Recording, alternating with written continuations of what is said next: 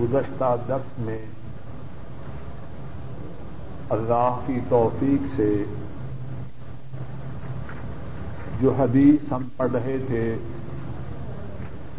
وہ یہ تھی کہ حضرت ابو حریرا رضی اللہ تعالی ان نبی مکرم صلی اللہ علیہ وسلم سے روایت کرتے ہیں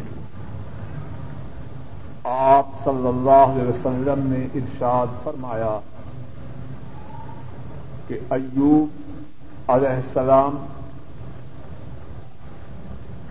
برہنہ حالت میں غسل کر رہے تھے۔ حضرت ایوب علیہ السلام برہنہ حالت میں غسل کر رہے تھے۔ ان پر سونے کی مکڑیاں گری تو انہوں نے اپنے کپڑے میں ان مکڑیوں کو جمع کرنا شروع کیا۔ ان کے رب نے ان کو آواز دی، اے ایوب، کیا میں نے تجھ کو اس سے جو تو دیکھ رہا ہے، اس سے بے نیاز نہیں کیا؟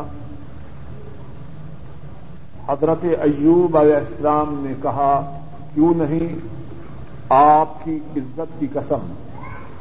لیکن آپ کی آپ کی برکت سے میں مستغنی نہیں ہو سکتا۔ اس حدیث میں جو باتیں ہیں، گزشتہ درس میں ان مسائل اور ان باتوں کے متعلق گفتگو ہو رہی تھی۔ تو ایک بات تو یہ عرض کی کہ رسول کریم صلی اللہ علیہ وسلم پر جس طرح قرآن کریم وہی کی صورت میں اللہ کی طرف سے نازل ہوا، اسی طرح قرآن کریم کے علاوہ سنت بھی بدریہ وہی آپ کی طرف نازل ہوئی ایوب علیہ السلام کا یہ واقعہ اور اسی طرح باقی انبیاء کے واقعات، جن کا ذکر قرآن کریم میں نہیں، آ حضرت صلی اللہ علیہ وسلم کو ان واقعات کی اطلاع کیسے ہوتی آپ کے لیے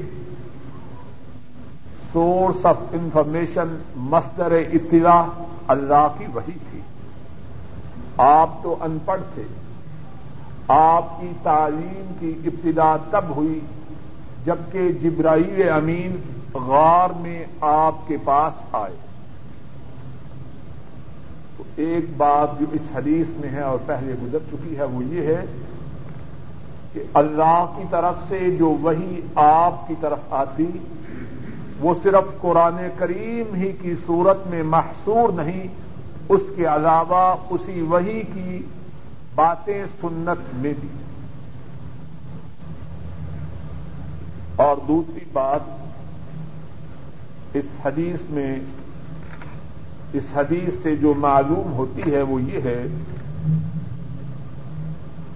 کہ مال کو جمع کرنے کا شوق فی نفس ہی بذات خود برا نہیں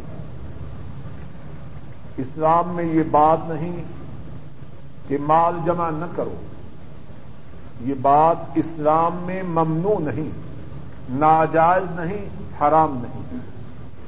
حضرت ایوب علیہ السلام کپڑوں کے بغیر غسل کر رہے ہیں، سونے کی مکڑیاں گرتی ہیں، بھول جاتے ہیں کہاں ہیں؟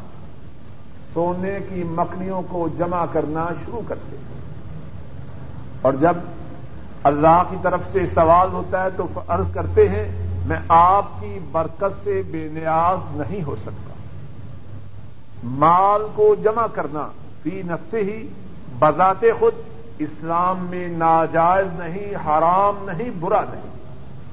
بری بات یہ ہے کہ دین کو چھوڑ کر اللہ کی نافرمانی کر کے، اللہ کے رسول صلی اللہ علیہ وسلم کی نافرمانی کر کے مال کو جمع کیا جائے۔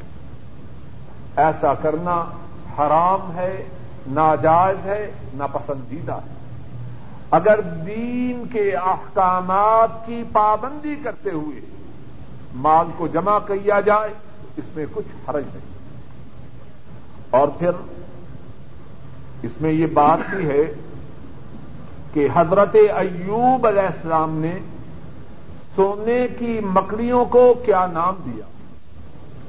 جب اللہ نے کہا، جو کچھ میں نے تمہیں عطا کیا ہے، وہ تیرے لیے کافی نہیں۔ تو فوراً جواب میں عرض کی، میں آپ کی برکت سے بے نیاز نہیں ہو سکتا۔ اللہ کی طرف سے جو سونے کی مکڑیاں ہیں، ان کو نام دیا اللہ کی برکت کا۔ تو پھر وہی بات ہے۔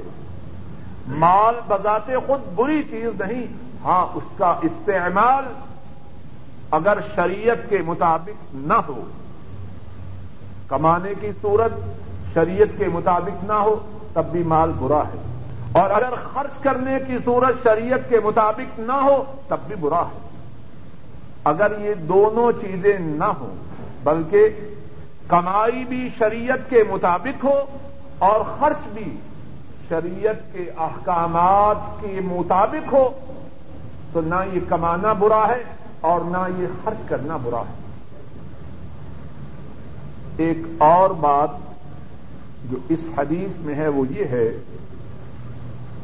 کہ اللہ مالک الملک نے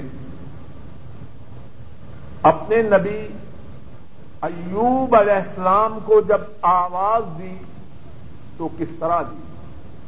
اس بات کو ذرا توجہ سے سنی فرمایا فنادا ہو رب یا ایوب، ان کے رب نے ان کو آواز دی اے ایوب، قرآن کریم میں کتنے ہی انبیاء کا ذکر ہے اور کتنے ہی مقامات پر انبیاء کو اللہ کی طرف سے جو ندا آئی اس کا ذکر ہے۔ اور اسی طرح قرآن کریم میں نبی مکرم صلی اللہ علیہ وسلم کے لیے بھی ندا ہے، لیکن دیگر انبیاء کی ندا میں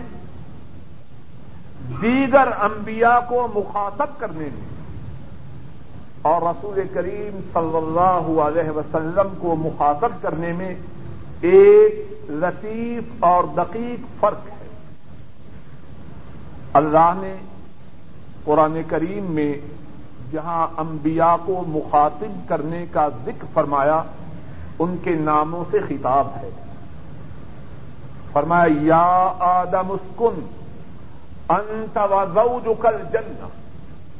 یا آدم اسکن، انت و زوجک الجنہ.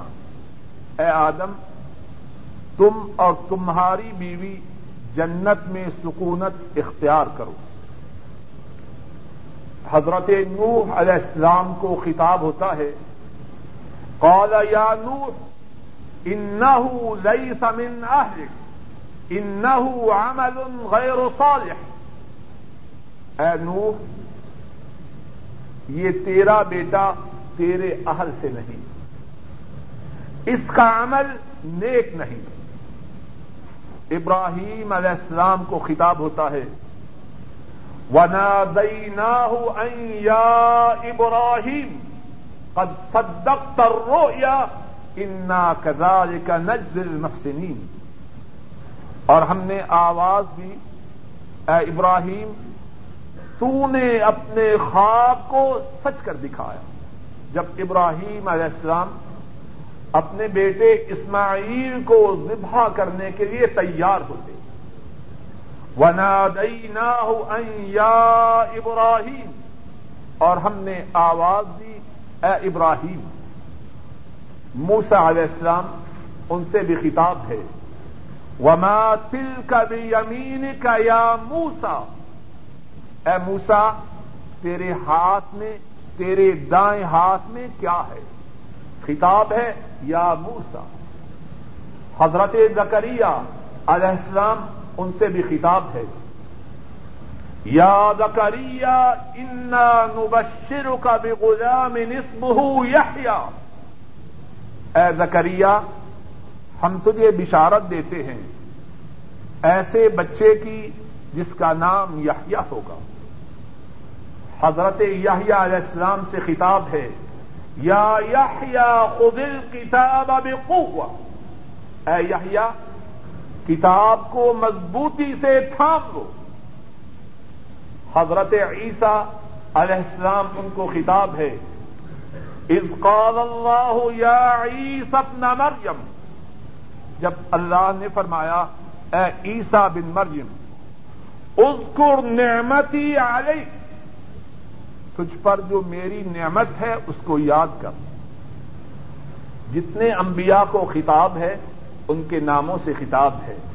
آدم نور ابراہیم موسا زکریہ یاحیا عیسا علیہ مسلاط وسلم لیکن امام الانبیاء، قائد المرسلین، رحمت دو عالم صلی اللہ علیہ وسلم، سارے قرآن کریم کا مطالعہ کیجیے کہیں اس طرح خطاب نہیں، یا محمد صلی اللہ علیہ وسلم۔ یا ایوہ المدثر، یا ایوہ المزمل، یا ایوہ النبی۔ جاہد القفار والمنافقین واغلظ علیہ یا ایوہ الرسول، بلغ ما انزل الیک کہیں مزمل سے خطاب ہے، کہیں مدثر سے خطاب ہے، کہیں النبی سے خطاب ہے، کہیں الرسول سے خطاب ہے۔ دیگر انبیاء کو خطاب ہے ان کے ناموں سے۔ اور رسول کریم صلی اللہ علیہ وسلم کو خطاب ہے ان کے اوساف سے، ان کے القاب سے۔ اس حدیث میں بھی حضرت ایوب علیہ السلام کو خطاب ہے، یا ایوب، اے ایوب، ایک اور بات جو اس حدیث سے معلوم ہوتی ہے کہ دین کی بات سمجھانے کے لیے کتنے ہی آساری کتنے ہی طریقے اختیار کیے جاتے ہیں۔ اور ان اسالیب میں سے ایک اسلوب قصہ کہانی کی صورت میں دین کی بات کو سمجھانا ہے۔ کتنے لوگ ایسے ہوتے ہیں، مسئلہ کی روشنی میں بات کی جائے اتنی توجہ نہیں کرتے۔ لیکن اگر کہانی کی صورت میں، قصہ کی صورت میں دین کی بات کہی جائے، بڑی توجہ سے سنتے ہیں۔ رسول کریم صلی اللہ علیہ وسلم حضرت ایوب علیہ السلام کی جو بات بتلا رہے ہیں، وہ دین کی بات ہے یا دنیا کی؟ دین کی بات ہے۔ اور اس دین کی بات میں کتنے سبق ہیں۔ لیکن دین کی یہ بات قصہ کی صورت میں بیان فرما رہے ہیں۔ ہاں یہاں ایک بات ضروری ہے۔ اور وہ یہ ہے کہ اگر دین کی بات قصہ کی صورت میں بیان کی جائے، تو جھوٹا قصہ نہ ہو۔ بناوٹی قصہ نہ ہو۔ قصہ میں اپنی طرف سے مرچ مسالہ نہ لگایا جائے۔ اس قصہ سے دین کی بات بیان کی جائے جو قرآن کریم میں ہے یا سنت مصطفیٰ صلی اللہ علیہ وسلم سے ثابت ہے۔ بڑی باب التحتری الغسل عند الناس۔ قال قال حدثنا عبد الله بن مسلمة باب التصدر في الغسل عند الناس۔ قال حدثنا عبد الله بن مسلمة عن مالك، عن أبي النضر، مولى عمر بن عبيد الله، أن أبا مرة مولى أم هانئ بنت أبي طالب رضي الله تعالى عنها. أخبره أنه سمع أم هانئ بنت أبي طالب رضي الله تعالى عنها تقول، ذهبت إلى رسول الله صلى الله عليه وسلم عام الفتح، فوجدته يغتسل وفاطمة تصدره فقال، من هذه؟ فقل أنا أم هانئ باب ہے کہ لوگوں کی موجودگی میں غسل کرتے ہوئے پردہ کیا جائے۔ باب ہے اس بارے میں کہ لوگوں کی موجودگی میں غسل کرتے ہوئے پردہ کیا جائے۔ امام بخاری راہ محلہ بیان فرماتے ہیں، ہم سے یہ حدیث عبداللہ ابن مسلمہ نے بیان کی۔ اور عبداللہ مالک سے، مالک ابو النز سے، اور ابو النز وہ عمر بن عبید اللہ کے آزاد کردہ غلام ہیں، اور ابو النز بیان کرتے ہیں کہ ابو مرہ، جو ام ہانی بنت ابی طالب رضی اللہ تعالی عنہا کے آزاد کردہ غلام تھے، انہوں نے بتلایا کہ انہوں نے ام ہانی کو یہ فرماتے ہوئے سنا میں فتح مکہ کے سال حضرت صلی اللہ علیہ وسلم کے پاس گئے میں نے دیکھا کہ آپ غسل فرما رہے ہیں اور فاطمہ رضی اللہ تعالی عنہا آپ کے لیے پردہ کیے ہوئے ہیں۔ آپ نے ارشاد فرمایا کون ہے یہ؟ آنے والی کون ہے؟ میں نے کہا، میں ام ہانی ہوں۔ امام بخاری راہ محلہ اس سے پہلے باب میں یہ بات بتلا چکے ہیں کہ اگر کوئی شخص تنہا ہو، انسانوں میں سے کوئی اس کے گھر والوں کے سوا اور کوئی اس کے پاس نہ ہو تو وہ کپڑے اتار کر غسل کر سکتا ہے۔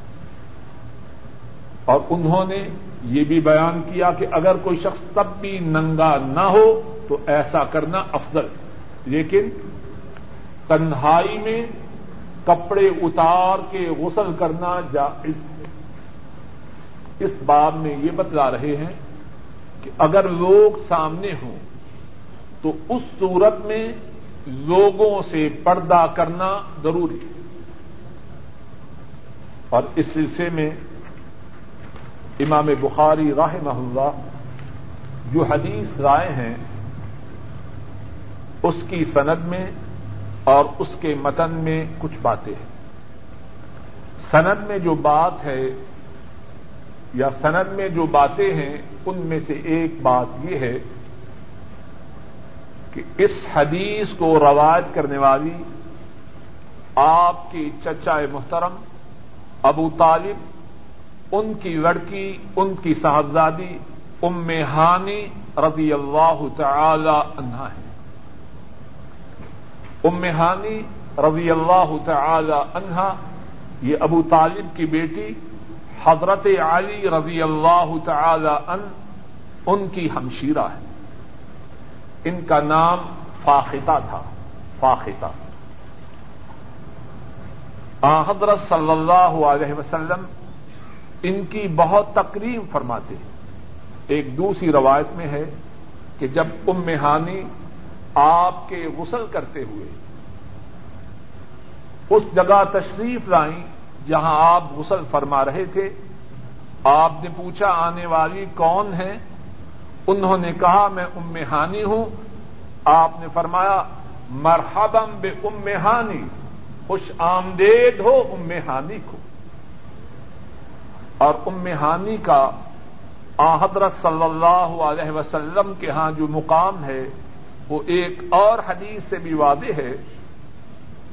ام ہانی جب آ حضرت صلی اللہ علیہ وسلم کی خدمت میں فتح مکہ کے موقع پر آئیں تو عرض کی، اے اللہ کے رسول صلی اللہ علیہ وسلم، میری ماں کا جو بیٹا ہے، بات کرنے کا ذرا انداز دیکھیے۔ میری ماں کا جو بیٹا ہے، اس کا خیال ہے کہ وہ اس شخص کو قتل کر دے گا جس کو میں نے پناہ دی۔ فتح مکہ ہجرت کے آٹھویں سال رسول کریم صلی اللہ علیہ وسلم نے مکہ کو بغیر خون دیدی کے پھنسا دیا امہانی اس موقع پر ایک شخص کو پناہ دیتی ہے۔ حضرت علی رضی اللہ تعالی عنہ، جن کے متعلق وہ کہتی ہے کہ یہ میری ماں کا بیٹا ہے۔ بات کرنے کا انداز ہے۔ اور ان کی بات سے ان کی عقل مندی ٹپکتی ہے۔ بین السطور جس طرح کہتے ہیں، اپنے بھائی پہ اعتراض کر رہی ہے کہ میری ماں کا بیٹا ہے اور جس کو میں پناہ دیتی ہوں، کہتا ہے میں نے اس کو قتل کرنا ہے۔ زام ابن امی انہ قاتل رجلا قد اجرتہ میری ماں کا بیٹا، اس کا یہ گمان ہے کہ وہ اس کو قتل کرے گا جس کو میں نے پناہ دی حضرت صلی اللہ علیہ وسلم امہانی کی کتنی تقریم فرماتے ہیں، ارشاد فرماتے ہیں، قد اجرنا من اجرتے اے امہانی جس کو تو نے پناہ دی ہے، اس کو محمد نے بھی پناہ دی۔ صلی اللہ علیہ وسلم۔ تیری پناہ کو ہم رد نہیں کرتے۔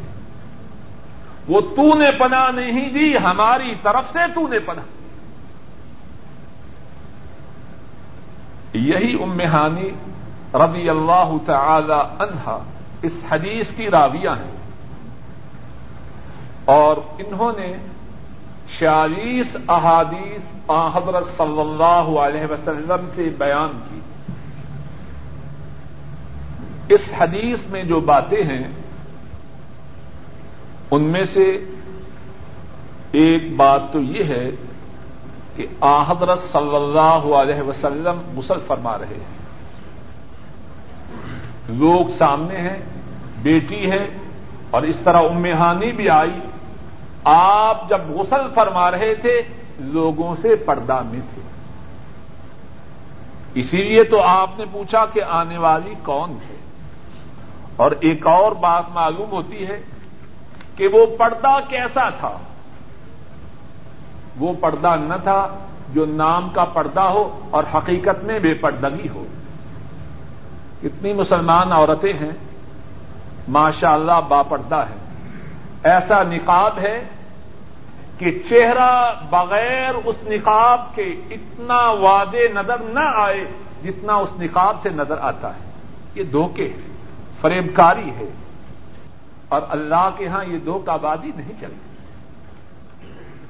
پردہ ہے اور کیسا ہے؟ ایسا پردہ ہے کہ موٹا ہے۔ اسی لیے تو آپ کو نظر نہ آئی۔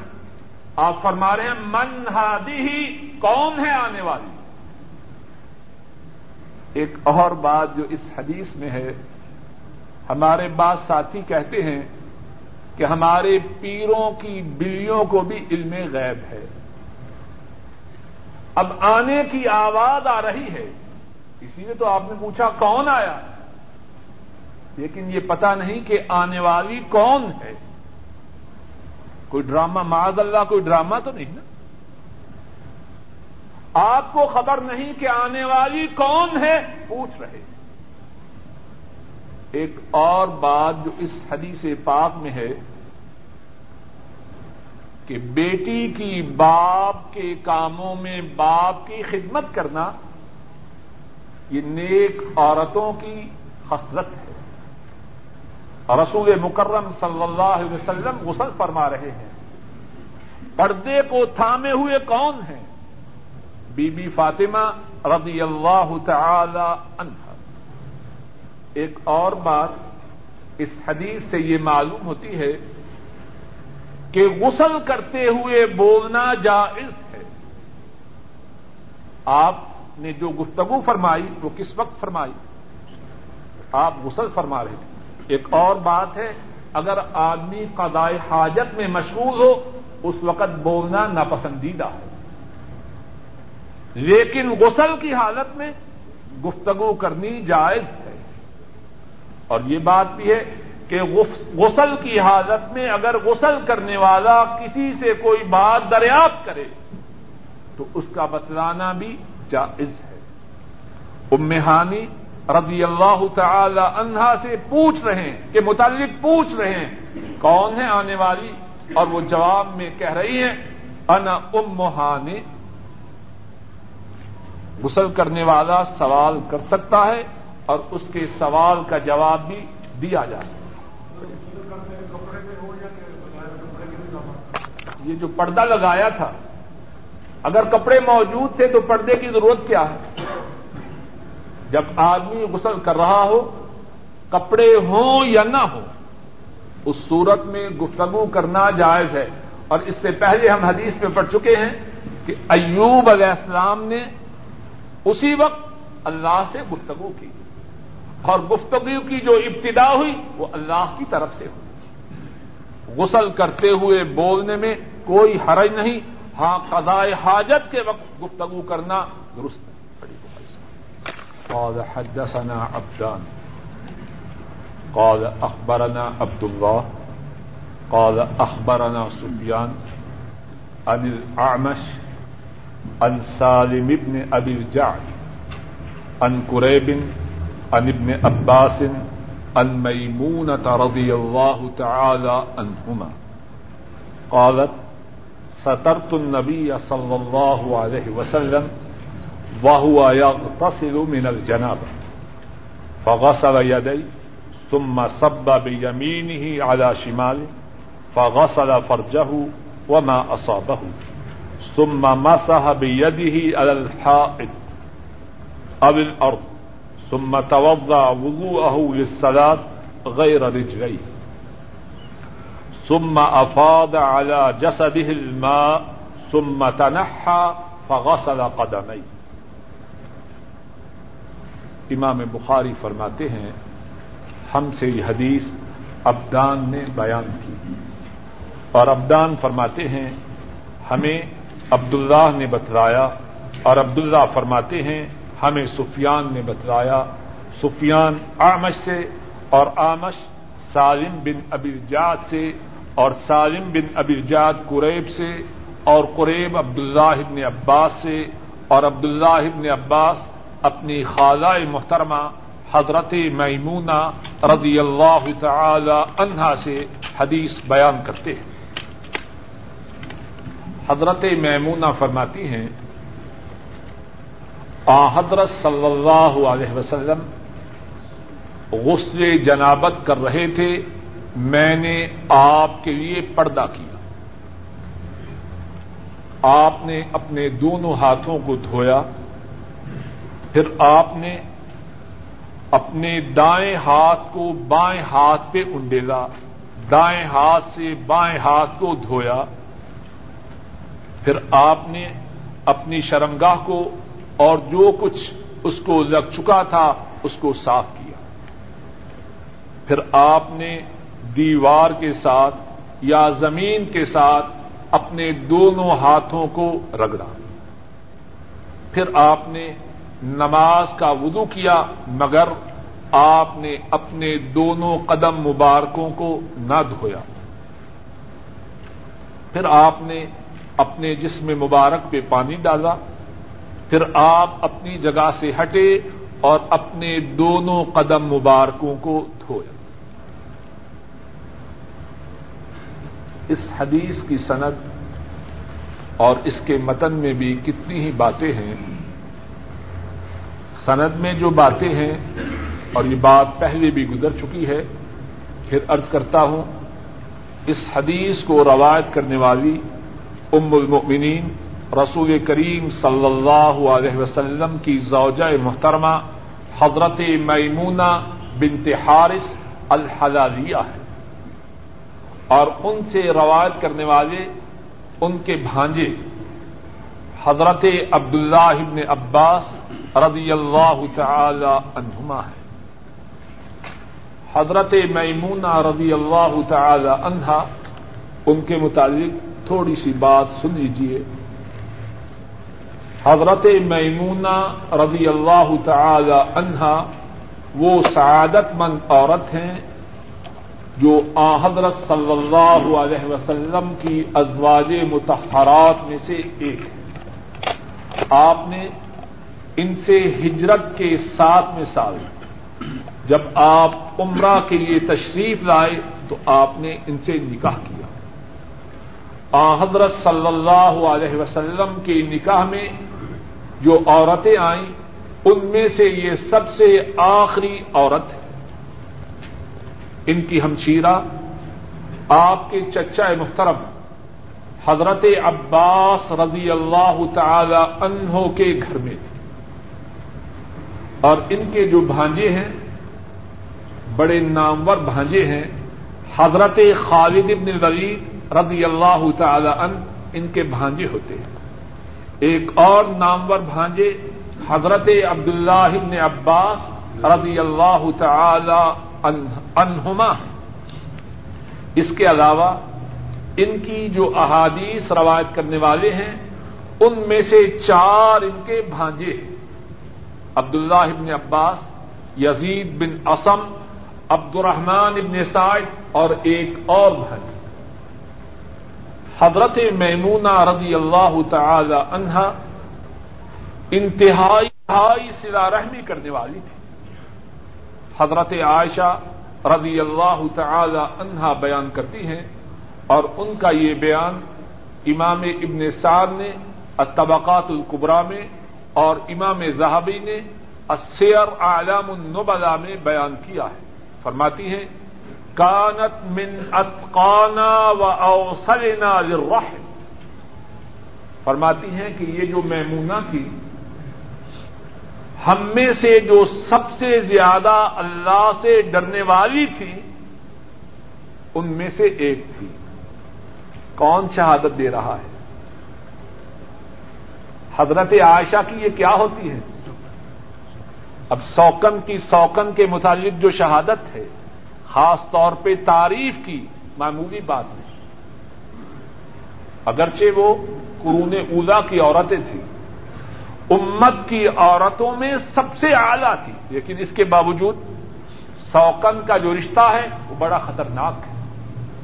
لیکن اس کے باوجود حضرت عائشہ رضی اللہ تعالی عنہا ان کے متعلق فرما رہی ہیں ہم میں سے جو اللہ سے سب سے زیادہ ڈرنے والی تھی اور جو سلا رحمی کرنے میں سب سے آگے تھی، ان میں سے ایک میمونہ تھی، رضی اللہ تعالی عنہا اور حضرت میمونہ رضی اللہ تعالی عنہا ان میں توازو بہت زیادہ تھی۔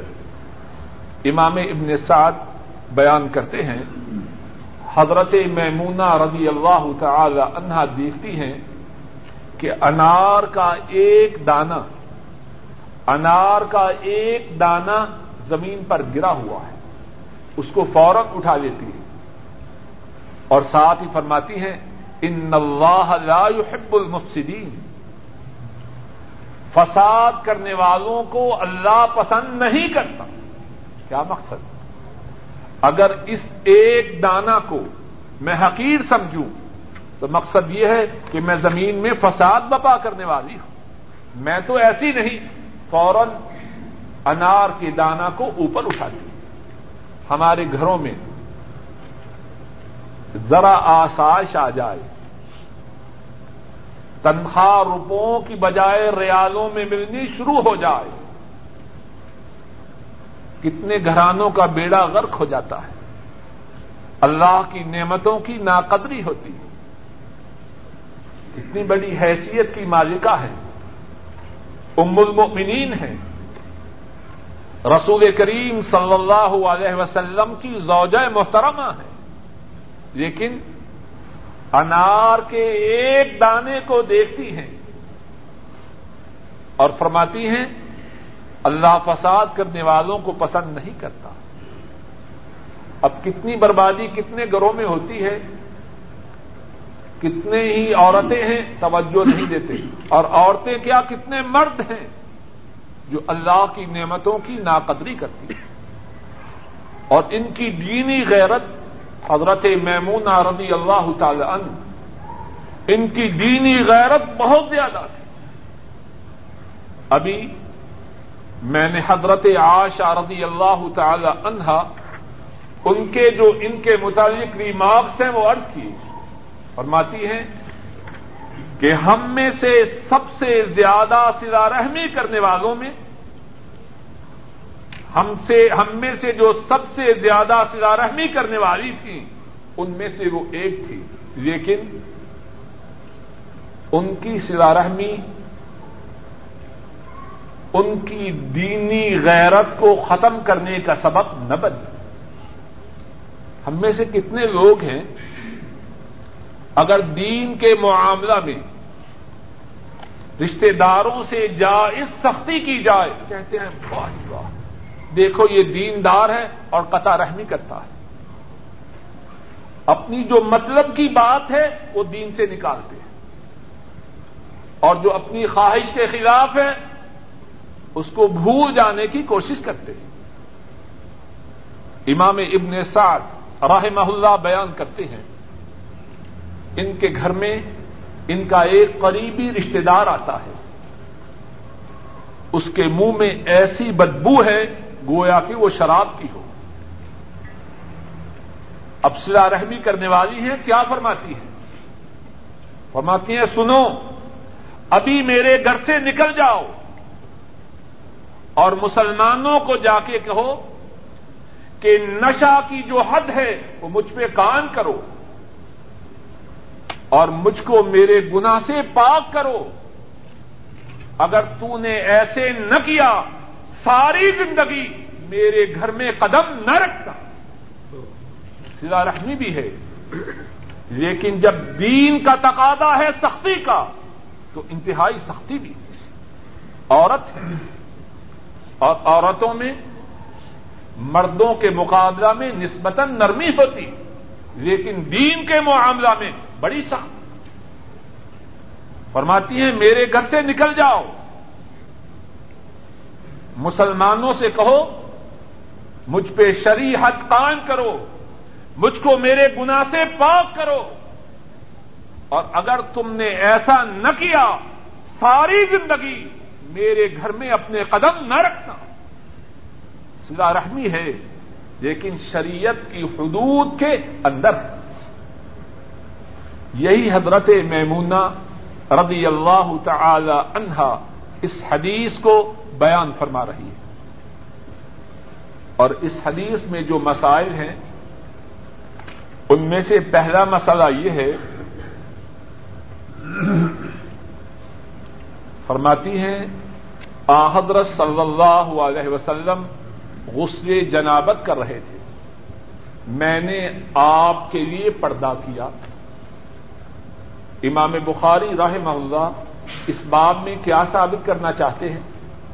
کہ جب کسی کے سامنے ہو تو اس وقت نہاتے ہوئے پردہ کرنا ہے، وہ بات اس سے ثابت ہوتی۔ ہے دوسری بات، اس حدیث میں جو ہے نیک بی بی مسلمان عورت اپنے شوہر محترم کی خدمت میں ہے۔ اور پہلے بھی یہ بات ارض کی جا چکی ہے، پھر دوہراتا ہوں۔ بعض لوگ عورتوں کی خدمت کے معاملہ میں افراد و تفریح کا شکار ہوتے ہیں۔ بات سمجھتے ہیں کہ عورت صرف خدمت ہی کرے، اس کا کوئی حق نہیں۔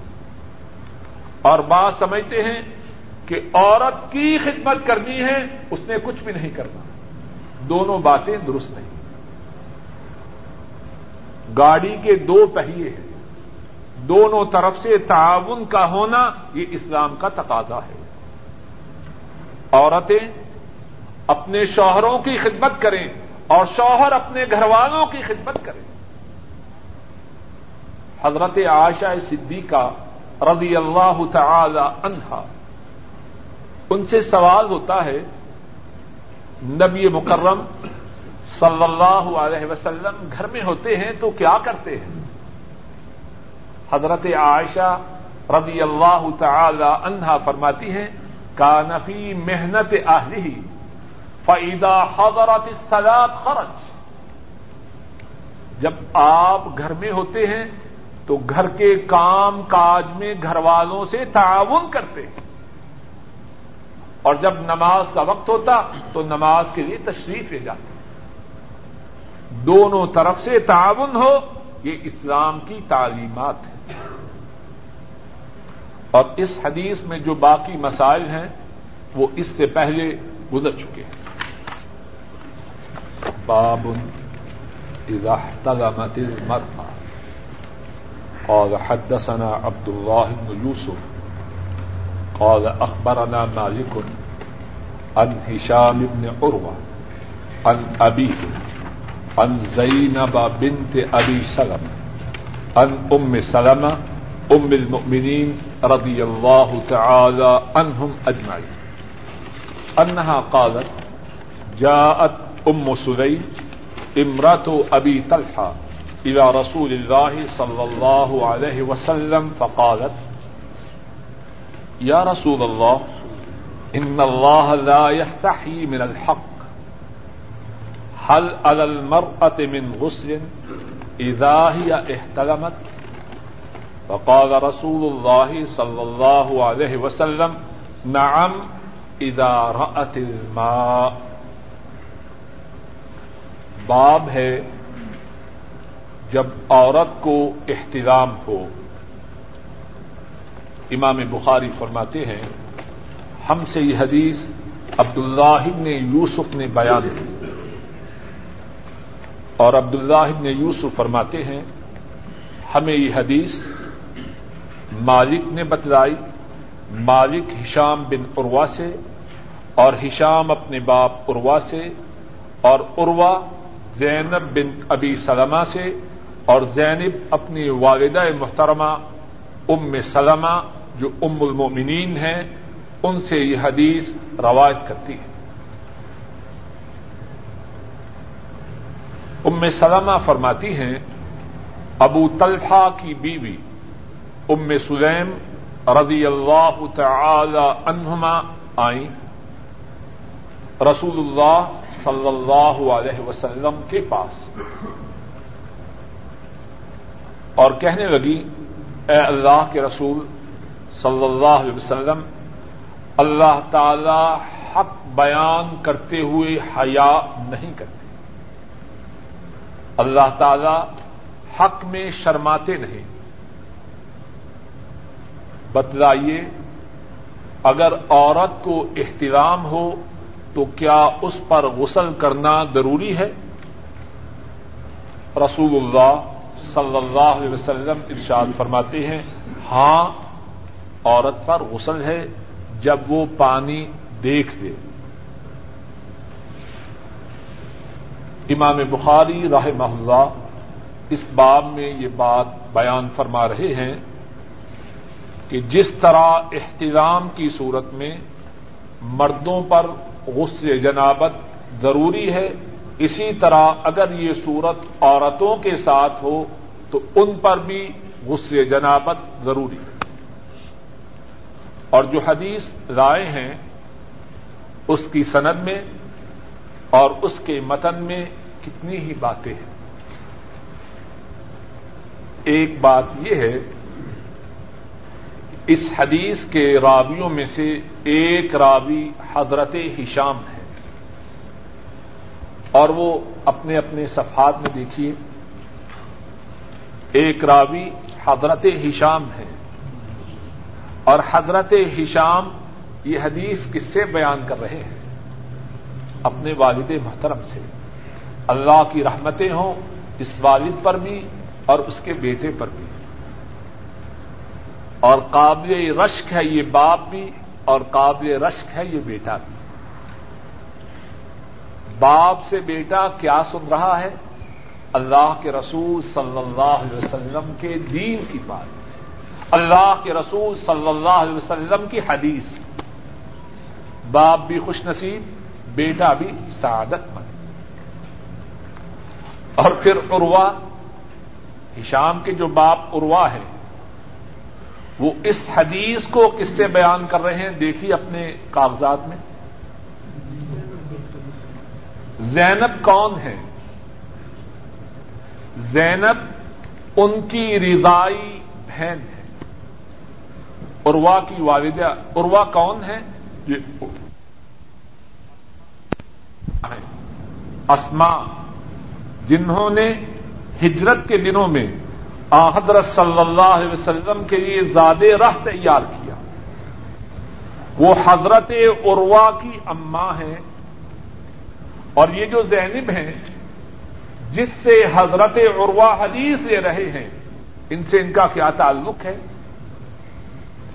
حضرت زینب نے عروا کی اما کا دودھ پیا ہے۔ تو کیا تعلق ہوا عروا میں اور زینب میں؟ رضائی، بہن بائی ہوئے۔ سبحان اللہ۔ رشتے ہوں تو ایسے ہوں کہ اس رشتے داری کا کیا فائدہ ہے؟ کہ اس چینل سے اللہ کے رسول صلی اللہ علیہ وسلم کی احادیث نقل ہو رہی اور زینب نے یہ حدیث کس سے لی ہے؟ زینب نے یہ حدیث اپنی امائے محترمہ ام سلمہ رضی اللہ تعالی عنہا، ان سے یہ حدیث لی۔ ماں سے بیٹی نے، بیٹی سے اس کے رضائی بھائی اروا نے اروا سے اس کے بیٹے ہشام نے اور ایک اور بات اس کو نوٹ کیجیے اس حدیث کی روایت کرنے والی کون ہے؟ عورت ہے یا مرد ہے؟ ام سلمہ۔ اور ام سلمہ سے لینے والی زینب۔ اور اس سے پہلے جو حدیث ہم نے پڑھی ہے، اس کی روایت کرنے والی کون ہے؟ حضرت میمونہ۔ اور اس سے پہلے جو حدیث ہم نے پڑھی ہے، اس کی روایت کرنے والی کون ہے؟ امہانی فاخیتا۔ کچھ بات سمجھ میں آئی کہ نہ آئی؟ دین کو محفوظ کرنے میں اور خواتین اس بات کو اور زیادہ توجہ سے سنیں۔ بدقسمتی سے بہت سے مسلمان گھرانوں میں تصور یہ ہے، عورتیں ان کا کام یہ ہے کہ خامن نوکری سے آئے، تھوڑی دیر ٹھہر کر اس کے ساتھ شاپنگ کے لیے چلی جائے۔ رات گے تک شاپنگ کرتی رہیں اور کچھ پتا نہ چلے کہ یہ مسلمانوں کی عورتیں ہیں یا یہود و نصارہ کی عورتیں۔ اور باقی دن گھر کی ڈیکوریشن کرتی رہیں۔ یا ڈیکوریشن یا شاپنگ۔ اور جو مسلمان عورتیں ہیں صحیح معنوں میں، وہ بھی سمجھتی ہیں، ان کا کام ہے گھر میں کھانا پکاؤ اور گھر کی زیب و زینت کرو۔ یہ عورت کے متعلق ناقص تصور ہے۔ عورت بھی مسلمان ہے، اس کی بھی دینی ذمہ داریاں ہیں۔ اب دیکھیے، بخاری شریف ہمارے سامنے ہے۔ اس حدیث کے بیان کرنے والی عورت ان سے جس نے لیا وہ عورت، اس سے جو پہلے حدیث پڑھی اس کی رواج کرنے والی عورت، اس سے پہلے جو حدیث پڑھی اس کی رواج کرنے والی عورت۔ دین کی حفاظت میں اور دین کو امت تک نقل کرنے میں عورتوں کا بہت حصہ ہے۔ اور آج بھی اگر ہم چاہتے ہیں کہ ہمارے گھروں میں، ہمارے معاشرے میں دین آئے تو اس سلسلے میں عورتوں کو اپنا حصہ ادا کرنا ہے۔ تنہا مردوں کی کوششیں اس بارے میں کافی نہیں۔ اور یہ جو زینب ہیں، رضی اللہ تعالی عنہا، ان کے متعلق ایک دو بات ذرا سن لیں۔ یہ زینب اتنی خوش نصیب بچی ہے جب ان کے باپ فوت ہوتے ہیں، ان کی والدہ محترمہ ام سلمہ رضی اللہ تعالی عنہا آ حضرت صلی اللہ علیہ وسلم ارادہ فرماتے ہیں کہ ان کو اپنے نکاح میں لے آئیں عدت کے گزرنے کے بعد۔ ام سلمہ رضی اللہ تعالی عنہا کچھ آزار پیش کرتی ہے، کچھ رکاوٹوں کا ذکر کرتی ہے۔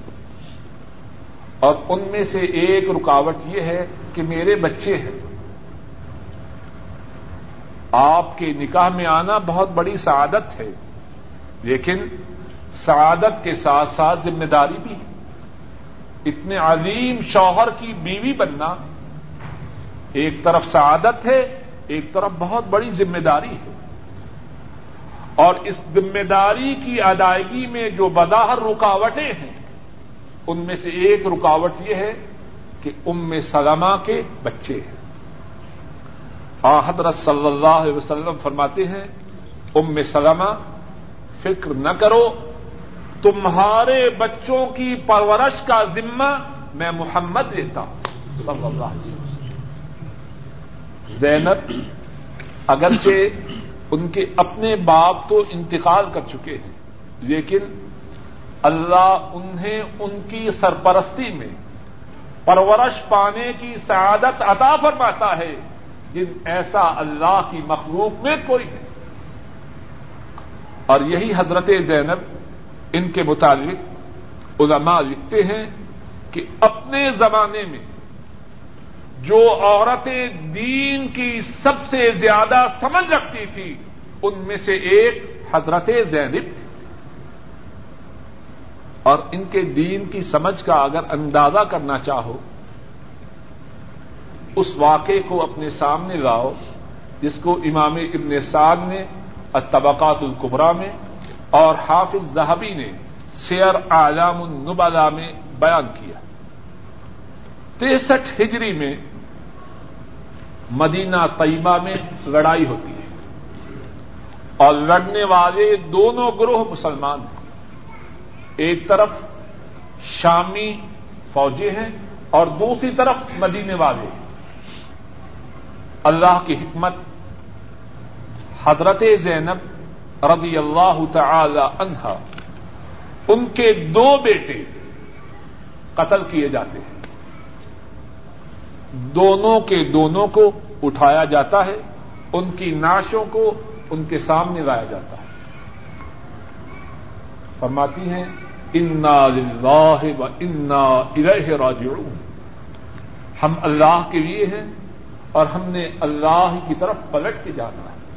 اور پھر اس کے بعد کیا فرماتی ہے توجہ سے سنیں اور یاد رکھیں۔ فرماتی ہیں ان دونوں بیٹوں کا قتل کیا جانا میرے لیے بڑی مصیبت ہے۔ لیکن ان دونوں کا قتل اس میں بڑا فرق ہے۔ دونوں کے قتل میں بہت بڑا فرق ہے۔ ان میں سے یہ جو بیٹا ہے، اس نے اس لڑائی میں حصہ نہ لیا۔ مسلمانوں کے دو گروہوں میں لڑائی تھی۔ میرے اس بیٹے نے اس لڑائی میں حصہ نہ لیا۔ اگرچہ اس کے انتقال کی، اس کے قتل کی مجھے پریشانی ہے، لیکن مجھے اللہ سے امید ہے کہ میرا اللہ میرے اس بیٹے کو جنت میں داخل کرے گا۔ فرماتی ہے لیکن یہ جو دوسرا بیٹا ہے، اس کے متعلق میرا غم میری پریشانی بہت زیادہ ہے۔ کیوں؟ میرا یہ بیٹا مسلمانوں کے دو گروہوں کے درمیان جو لڑائی ہوئی، اس میں اس نے شرکت کی، اپنے ہتھیار اٹھائے، لڑائی کی اور قتل کیا گیا۔ اب مجھے غم اس بات کا ہے، پریشانی اس بات سے ہے، تشویش اس بات سے ہے کہ میرے اس بیٹے کا انجام کیا ہوگا؟ جو بات ان کو پریشان کر رہی ہے وہ کیا ہے؟ کہ میرا بیٹا اس کی مغفرت ہوگی یا اس کو سزا ہوگی؟ یہ جنت میں جائے گا یا خدا نہ کرے، دوسری طرف روانہ۔ ہو اور ایسا کیوں نہ ہو؟ اللہ کے فضل و کرم سے کس گھرانے میں انہوں نے تربیت پائی ہے۔ اور اس حدیث میں جو باتیں ہیں، ایک بات یہ ہے کہ ام سلیم جو ابو طلحہ کی بیوی ہیں، رسول اللہ صلی اللہ علیہ وسلم کی طرف آتی ہیں۔ اس حدیث سے یہ معلوم ہوتا ہے کہ بیوی کی نسبت اپنے خامن کی طرف کی جا سکتی ہے۔ اپنے اوراق کو دیکھیے۔ ام سلیم آئی اور وہ کون ہیں؟ جو ابو طلحہ کی بیوی ہیں۔ اگر بھی کسی عورت کے متعلق یہ کہا جائے کہ فلاں کی بیوی، تو ایسا کہنے میں کچھ حرف نہیں۔ کچھ بات سمجھ میں آئی کہ نہیں؟ ایک اور بات جو اس حدیث میں ہے کہ عورت اپنا کوئی مسئلہ خود دریافت کر سکتی ہے۔ ہاں یہاں یہ بات سمجھ لیجیے یہ جو ام سلیم تھی، یہ حضرت صلی اللہ علیہ وسلم کی ردائی رشتوں کی صورت میں خالہ ہوتی۔ آپ کی محرمہ تھی، آپ ان کے محرم تھے۔ تو ایک مسئلہ یہ معلوم ہوتا ہے کہ عورت وہ مسئلہ جس کا تعلق اس سے ہو، اس کے متعلق سوال کر سکتی ہے۔ اور ایک اور بات معلوم ہوتی ہے، اگر کوئی شخص کوئی مسئلہ دریافت کرنا چاہے، تو اس سے پہلے تمہیدی طور پر کوئی جملہ کہہ سکتا ہے۔ ذرا اپنے اپنے سبق کو دیکھیے، کتنے منٹ باقی حضرت ام سلیم مسئلہ پوچھنے سے پہلے کہتی ہیں، اللہ حق بات کہنے میں شرماتے نہیں۔ کیونکہ اس کے بعد جو ان کا سوال ہے، اس میں بظاہر شرم و حیا کی بات ہے۔ تو بات کے سوال سے پیدا ہونے والی بات کی پہلے سے نفی کر رہی۔ کہ اگر میں یہ مسئلہ دریافت کر رہی ہوں تو پھر کیا ہوا؟ اللہ مالک الملک جو سب سے زیادہ باہیا ہیں، حق بات کہنے میں وہ بھی شرماتے ہیں۔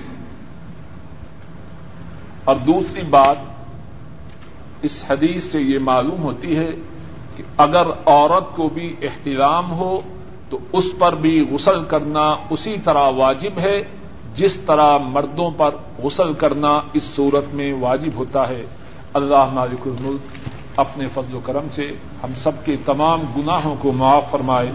رسول کریم صلی اللہ علیہ وسلم کی احادیث مبارکہ کو پڑھنے، پڑھانے، سمجھنے، سننے، سنانے اور ان پر عمل کرنے کی توفیق عطا فرمائے۔ اور یہ ہے کہ اگر کسی عورت کے بیماری کے دن عام طور پر ساتھ ہوتے ہیں، عورت کی بیماری کی صورت ختم ہو جائے بلیڈنگ رک جائے تو اس کے بعد جو باتیں عام دنوں میں جائز تھیں اور جن باتوں کا عام دنوں میں کرنا ضروری تھی، وہ سب باتیں حلال اور جائز بھی ہو جائیں گی اور جن باتوں کا کرنا ضروری اور لازمی تھا، ان کا کرنا ضروری اور لازمی بھی ہو جائے گا۔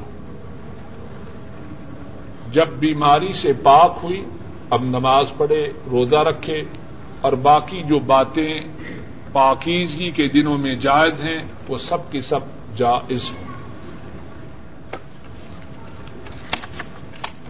ایک سوال یہ ہے کہ فرض اور واجب میں کیا فرق ہے؟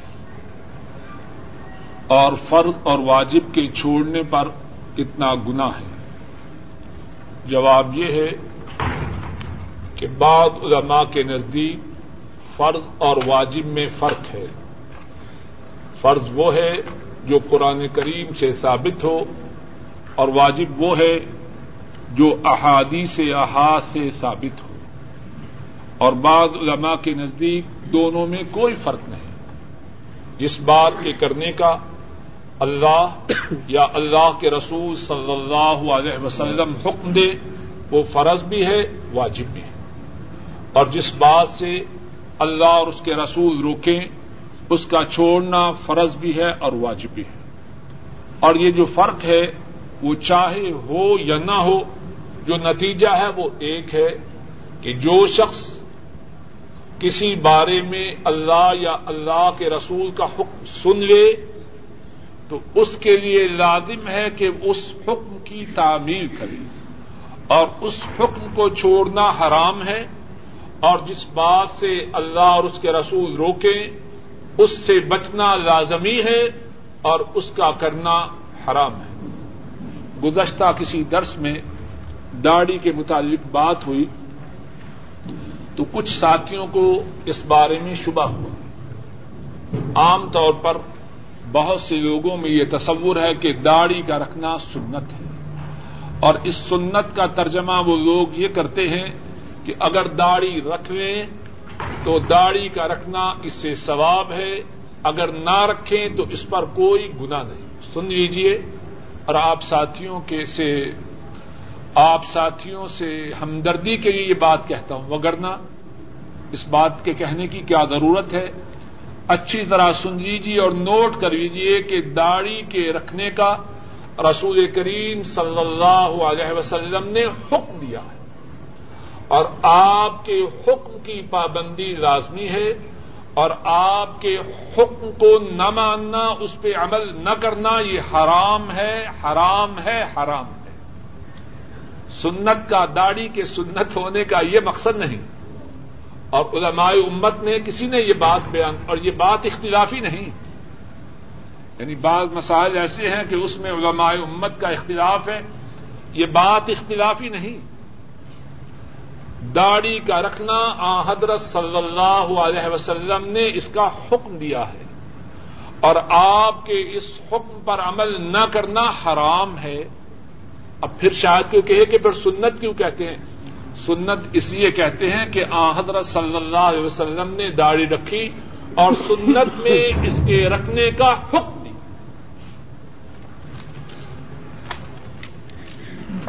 ایک اور سوال یہ ہے کہ تیمم کس طرح کرنا ہے؟ اس بارے میں صحیح بخاری میں حدیث ہے عبد الرحمان ابن ابزا رحمہ اللہ بیان کرتے ہیں۔ حضرت عمر فاروق اور حضرت عمار بن یاسر رضی اللہ تعالی عنہما ایک سفر میں ہیں۔ دونوں پر نہانا واجب ہوتا ہے۔ حضرت عمار رضی اللہ تعالی ان وہ مٹی میں لوڑتے پوڑتے ہیں۔ اس طرح مٹی میں لوڑتے پوڑتے ہیں، بعض روایات میں ہے، جس طرح کے جانور لوٹ پوٹ کھاتا ہے۔ عمر فاروق رضی اللہ تعالی ان وہ نماز نہیں پڑھتے۔ ان کا خیال ہے کہ اب غصے جنابت ہے، پانی موجود نہیں، تو اب کیا کروں؟ نماز نہیں پڑھتے۔ رسول کریم صلی اللہ علیہ وسلم کی خدمت میں دونوں ساتھی حاضر ہوتے ہیں آ کے